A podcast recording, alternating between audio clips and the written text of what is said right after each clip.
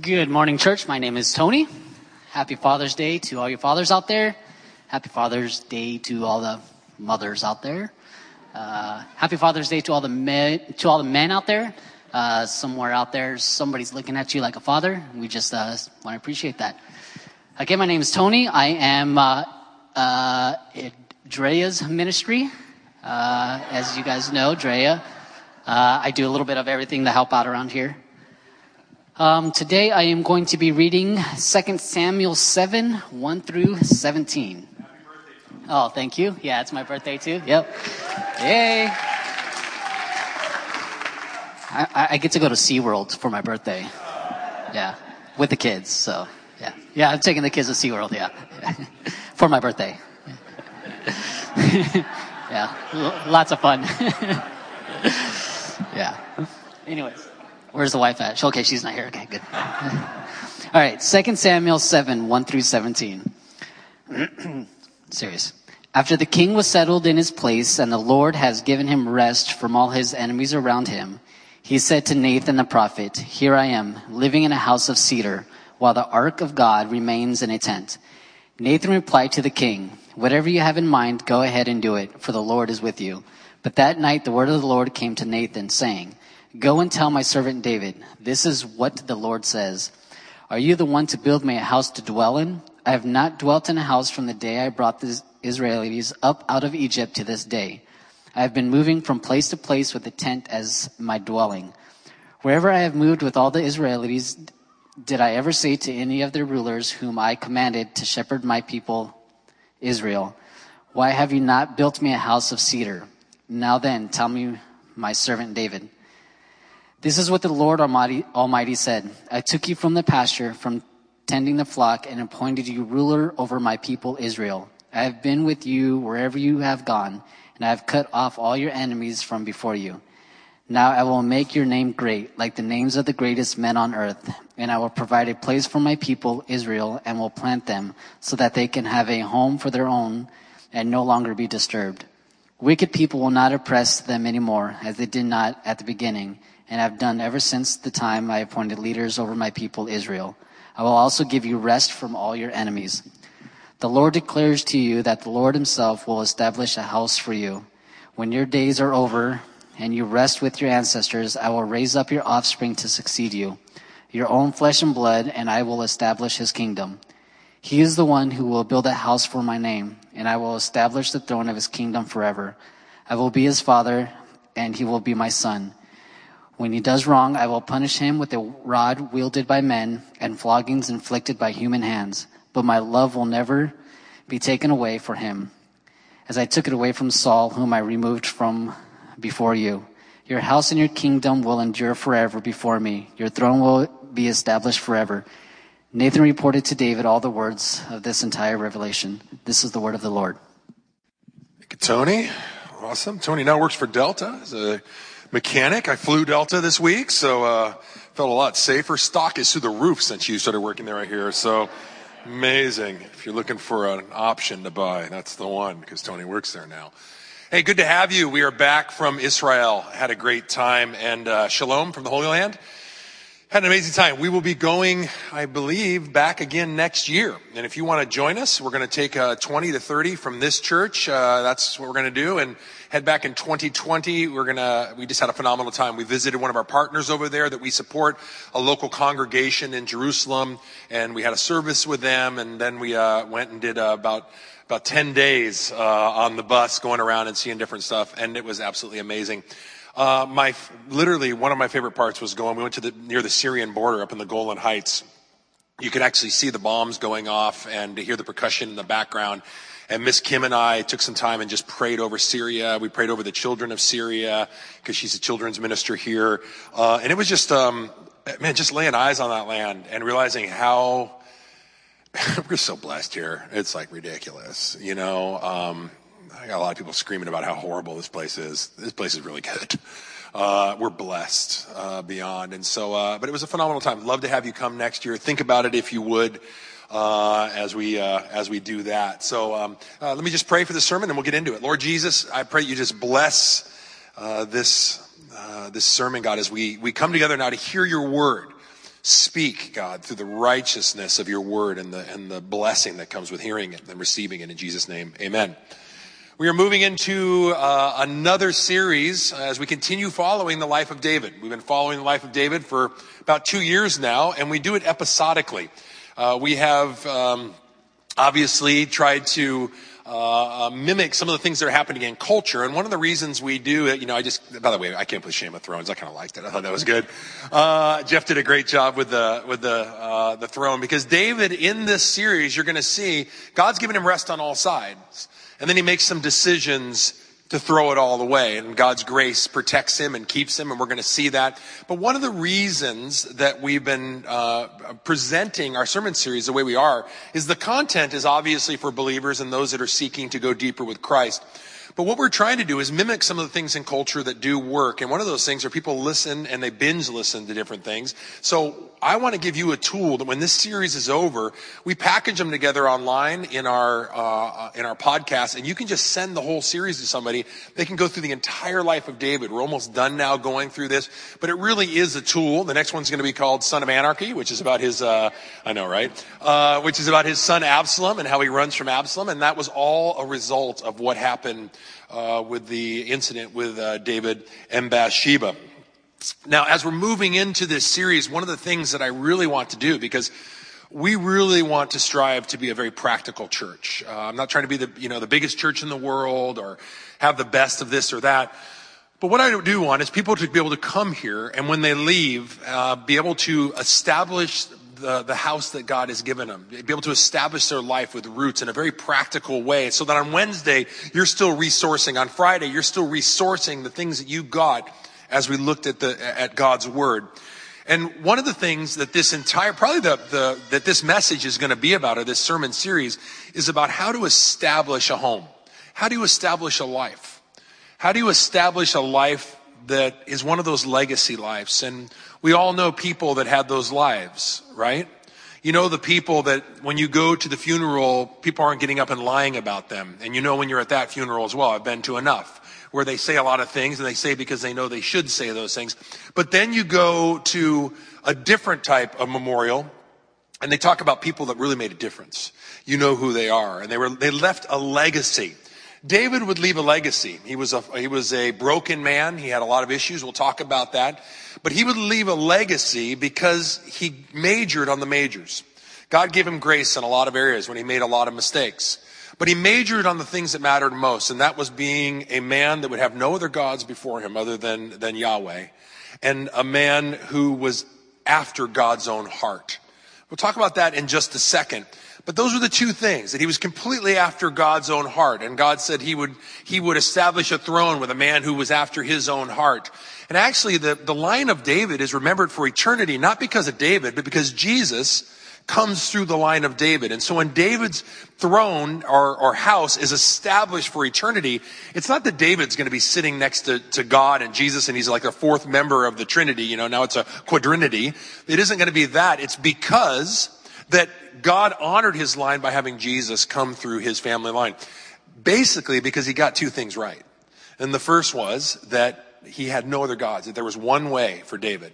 And he never bowed the knee. Now, it was interesting. When we were in Israel, we went to the city of David actually stood on the place where he would have seen Bathsheba, stood right there and looked down at the city of, the old city of David, excuse me. The city of David, it's outside of the walls now where the Temple Mount is.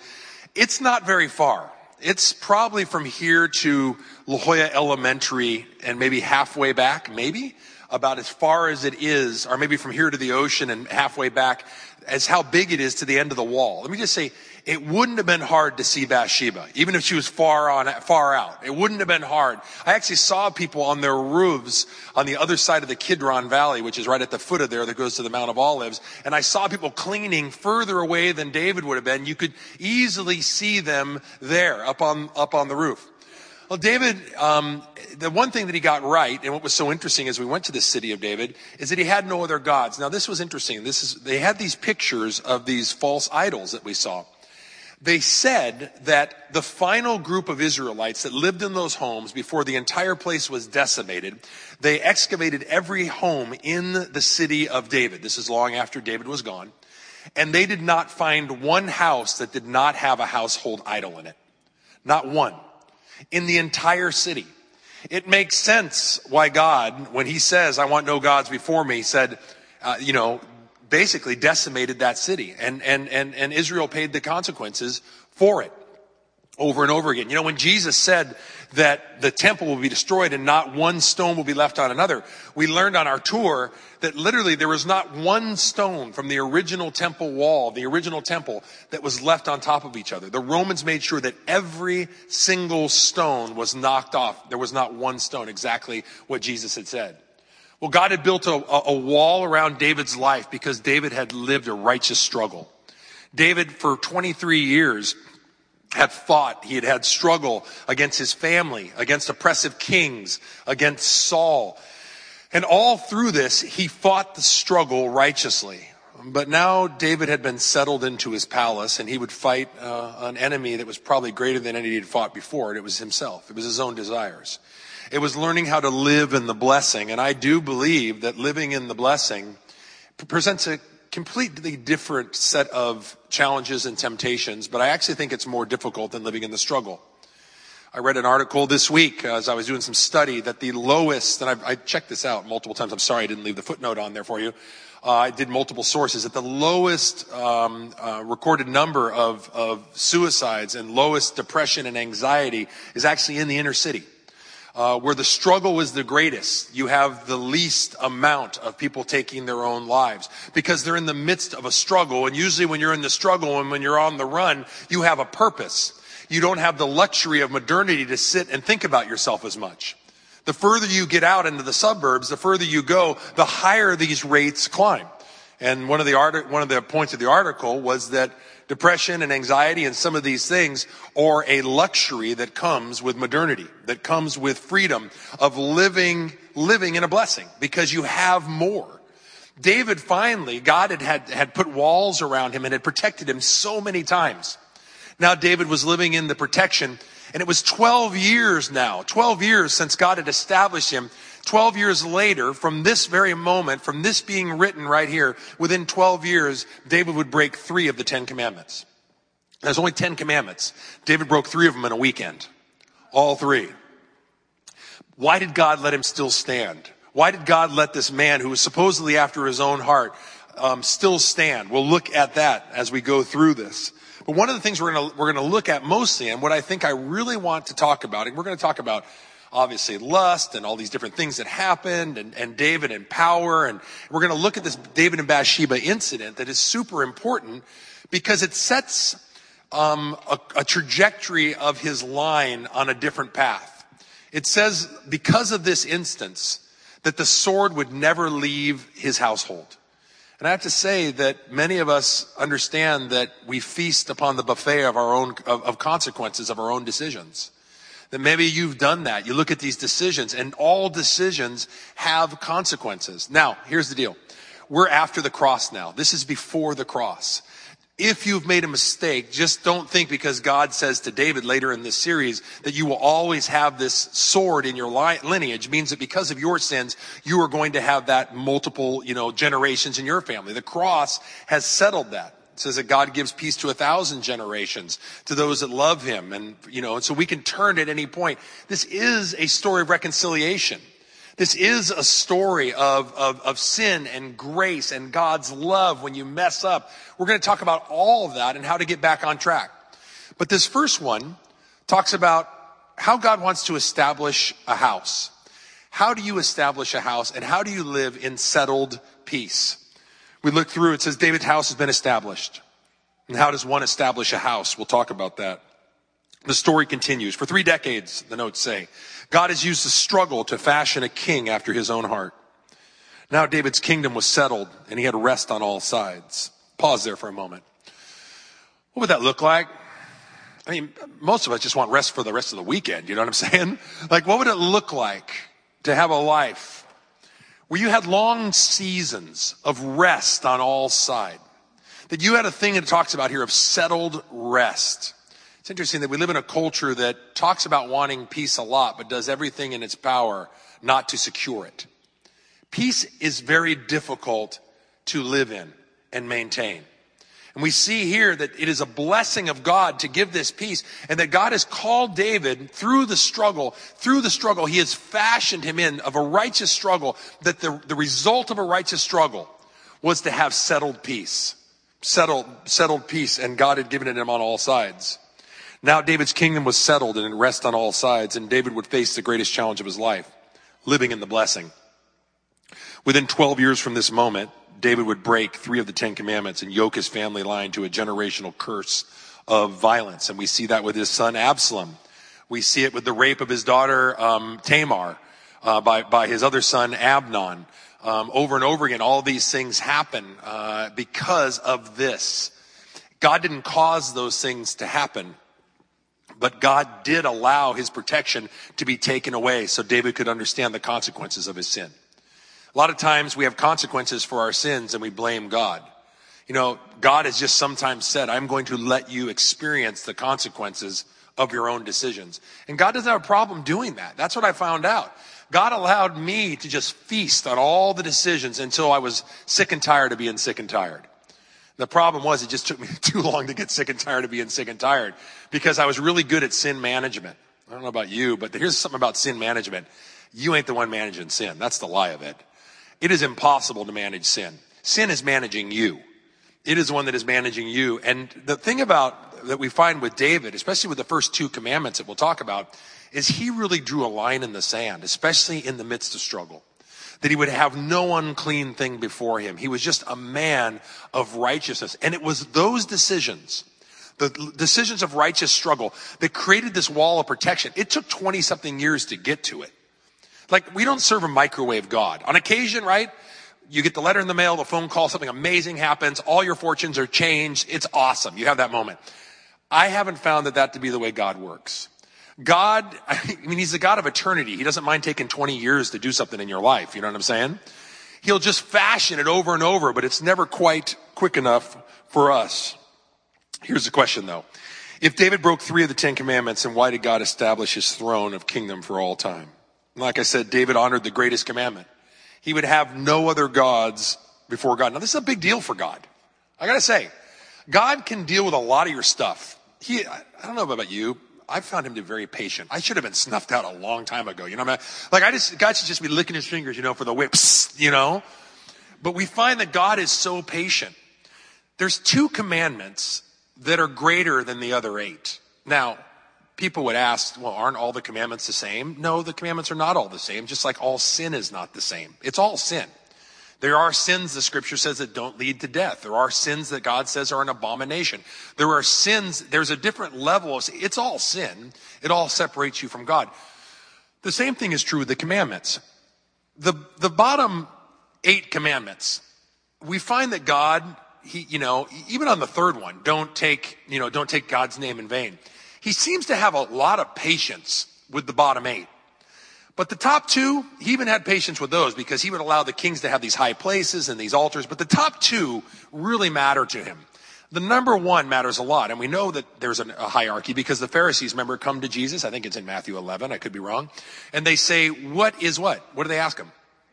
What's the greatest commandment? And Jesus doesn't say, no, all commandments are the same. There's no, you know, difference between the commandments. He doesn't say that. He says, I'll tell you what the greatest commandment is. He says, and he gives them two actually. But he says, love the Lord your God with all your heart, soul, mind, and strength, which is basically the, the first commandment. And he says, and then he kind of adds one, and love your neighbor as yourself. On this, what? All the other commandments hang. Which means if you get these two right, okay? Love God, number one. No other gods before me. We're not, you're not mixing in a little bit of, uh, you know, of this God and all things lead to heaven, because that's one of the major stumbling blocks of Christianity. That's why you get the, you know, it's bigoted and, and, uh, you know, all these different things you're hearing. It's been like that, for, you know, for, since Jesus was around, because Jesus says, I am the way, the truth, and the life. There's no other way unto the Father but through me. It is a monotheistic religion. We believe one God. He says that and then loving other people and by the way, you can't just do number two, love other people and get to heaven, Jesus says. You have to have both of those. Those two. Everything else, we'll deal with it later. I mean, that's kind of how, I mean, look, the Bible doesn't say we'll deal with it later, but if you're going to look at the scripture, these commandments Everything hangs on those two. I gotta say, David got the first one right all the time. He never bowed the knee. If you look at the king, you read first and second Kings. You read through, you look at his son Solomon. Solomon doesn't, now, Solomon marries foreign wives as well. His kingdom is established as well, which is so interesting.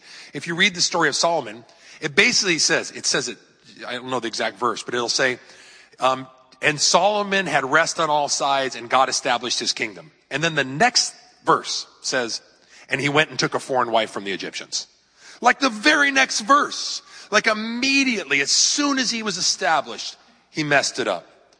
One of the ways in which David's kingdom was established is David never bowed his knee. And it says that he did, God said that he didn't remove Solomon because of David, because of that, because he was a man after God's own heart. So that's the first thing. And the first question to you is when it comes to God, have you really spent time thinking about that God, there's no other way in worshiping the name of Jesus above all names? We sang that song today. I got to say, I spent some time in Israel just worshiping God as the only one God. Uh, and it was amazing and how it kind of put me on track. The second thing we see is this. It says that David was a man after what? So, this is a huge distinction. There's a lot of people that follow God. I think it's a much narrower road to try to find the heart of God. And I think there's been huge, long, prolonged seasons in my life where I've followed God, but I've not sought for the heart of God. It's a much more difficult journey and it requires a lot more. The forgiveness it takes to live a life that is following after the heart of God is much higher than just being a person that follows God. T- today we hear a lot of God following. Either God doesn't exist or I follow God or I'm spiritual. But to say that I'm, I'm going after the very heart of God, the beating heart of God is a different destination. Imagine if you, and, and you're probably, look, in, like me, you want to follow God. But imagine if all of a sudden on the roadmap of your life, all of a sudden you took the, the final part that says God and you moved the destination to God's heart. How would that change your life? I gotta say, there's so much more nuance in the heart of God than just being a person that follows God. Let's go to verse one as we look at this. We see after the king was what? Settled. Settled in his place, in his palace, excuse me. And the Lord had given him rest on all sides from all of his enemies. I want to look at this core idea of settled rest because I think it's something, it is a destination that God wants to give people who follow him. And I believe that God wants to give us all seasons of settled rest. If you look at this passage, there are nine uh, times where the scripture points to, as part of this blessing, you've done all these things and now you will have settled rest. You will have a prolonged season of financial rest in the kingdom. You will have a prolonged season of no enemies, of your family relationships having settled rest. Just imagine what it would look like if you moved into multiple years of settled rest. Now we'll talk a moment because life does happen and, and things go wrong. But I believe that if we follow God, we make him number one, and we follow those two commandments, that he will eventually be leading us to a place of settled rest. What I have found is most people don't want settled rest. It's not exciting. I have to say. It's settled rest. There's no, it doesn't give it, like you don't sell monster energy drinks with settled rest. You know what I'm saying? Like it's just not sexy. It's just not fun. You don't want to, like it's, there's no, there's no, ah, it doesn't feel like there's any passion to it. But what is so interesting is that this is the thing that God, when you're, when the blessing of God is on your life, you have seasons of settled rest. I believe one of the marks of a person who truly follows God is that they are settled that you see a settling in their life. They're not walking around trying to fix everybody's problems all the time. They're not always under siege or creating their own chaos or being a crazy maker. I was so good at crazy making. One of the things that you see with David is David, until the, this point, he never made his own crazy. He had to deal with a lot of crazy, but he never made his own crazy. That's one of the things I tell the staff all the time. We love being in the highs and lows of people's life and helping people clean up messes. But what, you know, we are in the business of, of the spiritual mess. But what I always tell the staff is just don't make your own mess.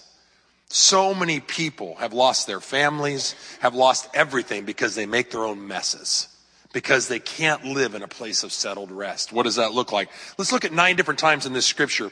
Verse one, it says after, and I love the conjunctions in scripture. After. What does that after symbolize?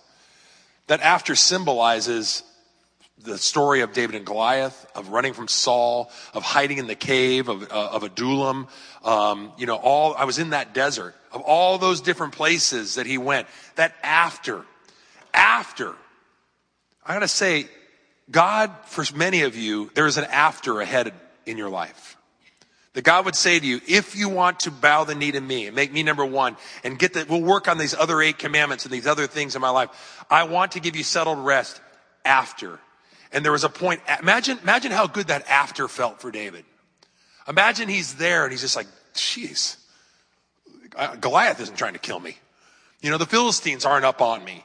I'm not running from somebody. It's done. It is finished. He could have had that the rest of his life.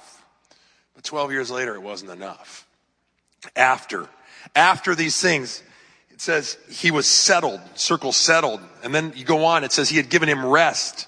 If you go down to verse 10, it says, so that my people can have a home. That's a place of rest, place to be, it should be. And they will no longer be disturbed. We're talking about living your life in a way that gives you peace on all sides. That that is a, that is ability and a blessing of God. If you go to verse 11, You'll have rest from all your enemies. The Lord declares to you himself that he will what? Establish. That your name will be established. Your house will be established. We want to live lives. Look, I got to tell you, I made a decision 20 years ago that I wanted to have a house that was established and was not chaotic. My mom broke the cycle of, I've mentioned this many times, of addiction and alcoholism. And from that point on, our house started, it took years, a couple decades, but our house started turning the corner. Her house started turning the corner to the point where like in our house with my kids, we just don't have that chaos we had. I was with a friend. I was, I was, I played basketball with a girl. She's from the uh, Chicago, the inner city, and she's got um, stories of being shot at and all these things. Her name's Ebby. She's cool. And I was sitting there lacing up my shoes one day, and she's sitting there and she's got her nose in a book before the game. She's reading Think and Grow Rich by Napoleon Hill. I was like, that's one of my dad's favorite books. So I said to her, I said, why are you reading that book? She goes, because I want to break the curse of generational poverty in my life. And I said, whoa, whoa, I didn't expect that answer. I thought, man, I love a fighter. I love somebody that wants to do that. She says, you know, I've been in the inner city. I'm saving up. She said she got so much money saved. She wants to buy a house. She wants to get real estate. And she goes, I just don't want to live like this. And I don't want my community to live like this. She says, I live in a community that has no fathers. She says, I live in a community that's, that's stuck on government welfare. And she goes, I want to get out. I don't want to hand me out. I want to get out. And I thought, goodness gracious. If we can just have that same type of attitude. Invited her and her brother over this summer. They're going to come down. She also works for Delta, Tony uh, on the runway. I looked for her up there in LAX. We invited her down because I want to help her on that journey. I want to help her and her brother on that journey to bring an established house. If you're going to have an established house, it's going to take a fervent commitment, a desperate commitment to having no other gods and not creating your own messes and being to live a life of righteousness. The question is, do you want it? Because it might take a long time to get there, but the question is, do you want it? He was settled on all sides. You'll see it was established. In verse 15, it uses the word establish. I think the, the word establish is used three or four times in this. Over and over again in this passage. After all these things, God brought rest and he established him. Let's say you can live a life. I believe that this is one of the blessings. And let me just say a, a caveat to this is that there are seasons where stuff happens. Bad things happen to good people. I have a friend, he has a son and he has an incredible disability and it's been 25 years of changing diapers on his son. And I mean, you don't see settled rest in that, right?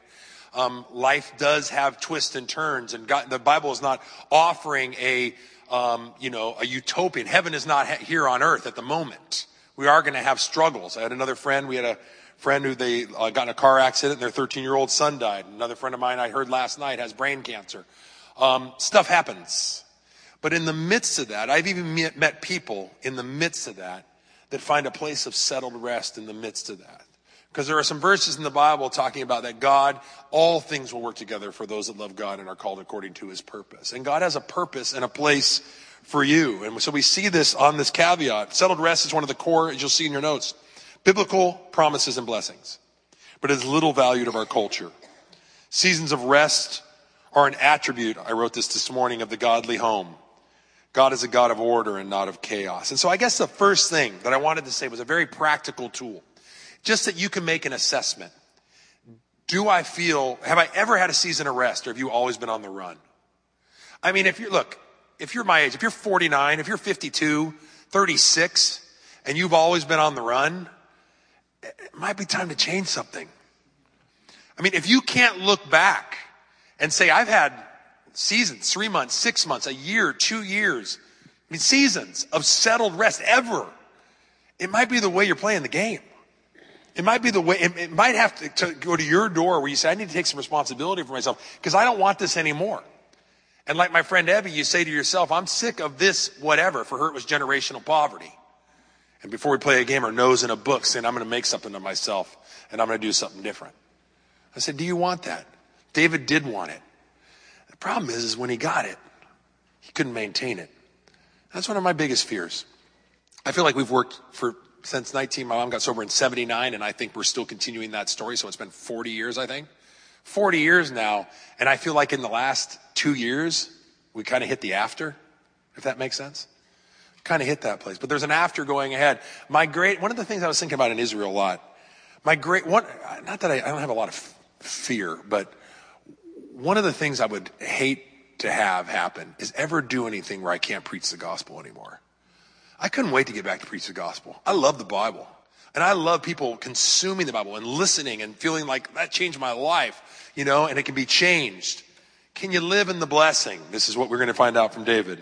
Quickly, as you turn your notes over, and we're coming in for a landing, how do we get here? I want to say David excelled at righteous struggle.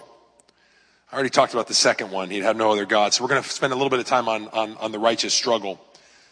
He, he, fought, he struggled against Saul. He struggled against ungodly kings. Entire nations wanted to kill David. You ever had a, you, you might have had a bad day at work. You ever had a nation after you? Like straight up chasing you around the desert? Nations wanted to kill David. Satan himself, you know, wanted to tempt and destroy David. I mean, he was just, he was, he was so broken. He was such a, imagine, he was rejected by his entire family. Have you been rejected by your family? Complete rejection of his family. They scorned him. They put him out in the field. They didn't even bring him when it was time to find out who the, you know, when Samuel came and said, one of your sons is going to be the king. Scorned by his family. Then brought into the household of Saul, treated like a son by Saul until God began to bless David and Saul became jealous. And then he was rejected again. I think Saul was like a father figure to him at first. Then he was rejected again by him rejected by these nations. He ends up being rejected by his own son. Over and over again, rejected, scorned. Does it sound like anybody else? Jesus, the archetype of Jesus. We see over and over again that David, though, in this struggle, was made by the struggle. I gotta tell you, struggle is gonna make you, struggle is gonna break you. And the way you struggle says a lot about who you are as a person. I gotta say, I, I, there's, I point, I won't. There's a lot of people in here who have done some righteous struggle. Man, I, I don't care about celebrity. Literally, there's not a. Maybe Hugh Jackman. I think he's kind of cool. I kind of want to be Hugh, Jackman, Wolverine, but you can sing. Um, that's a good mix. But just being able to have righteous struggle. I've seen so many. You know what I'm impressed by? People that can struggle righteously.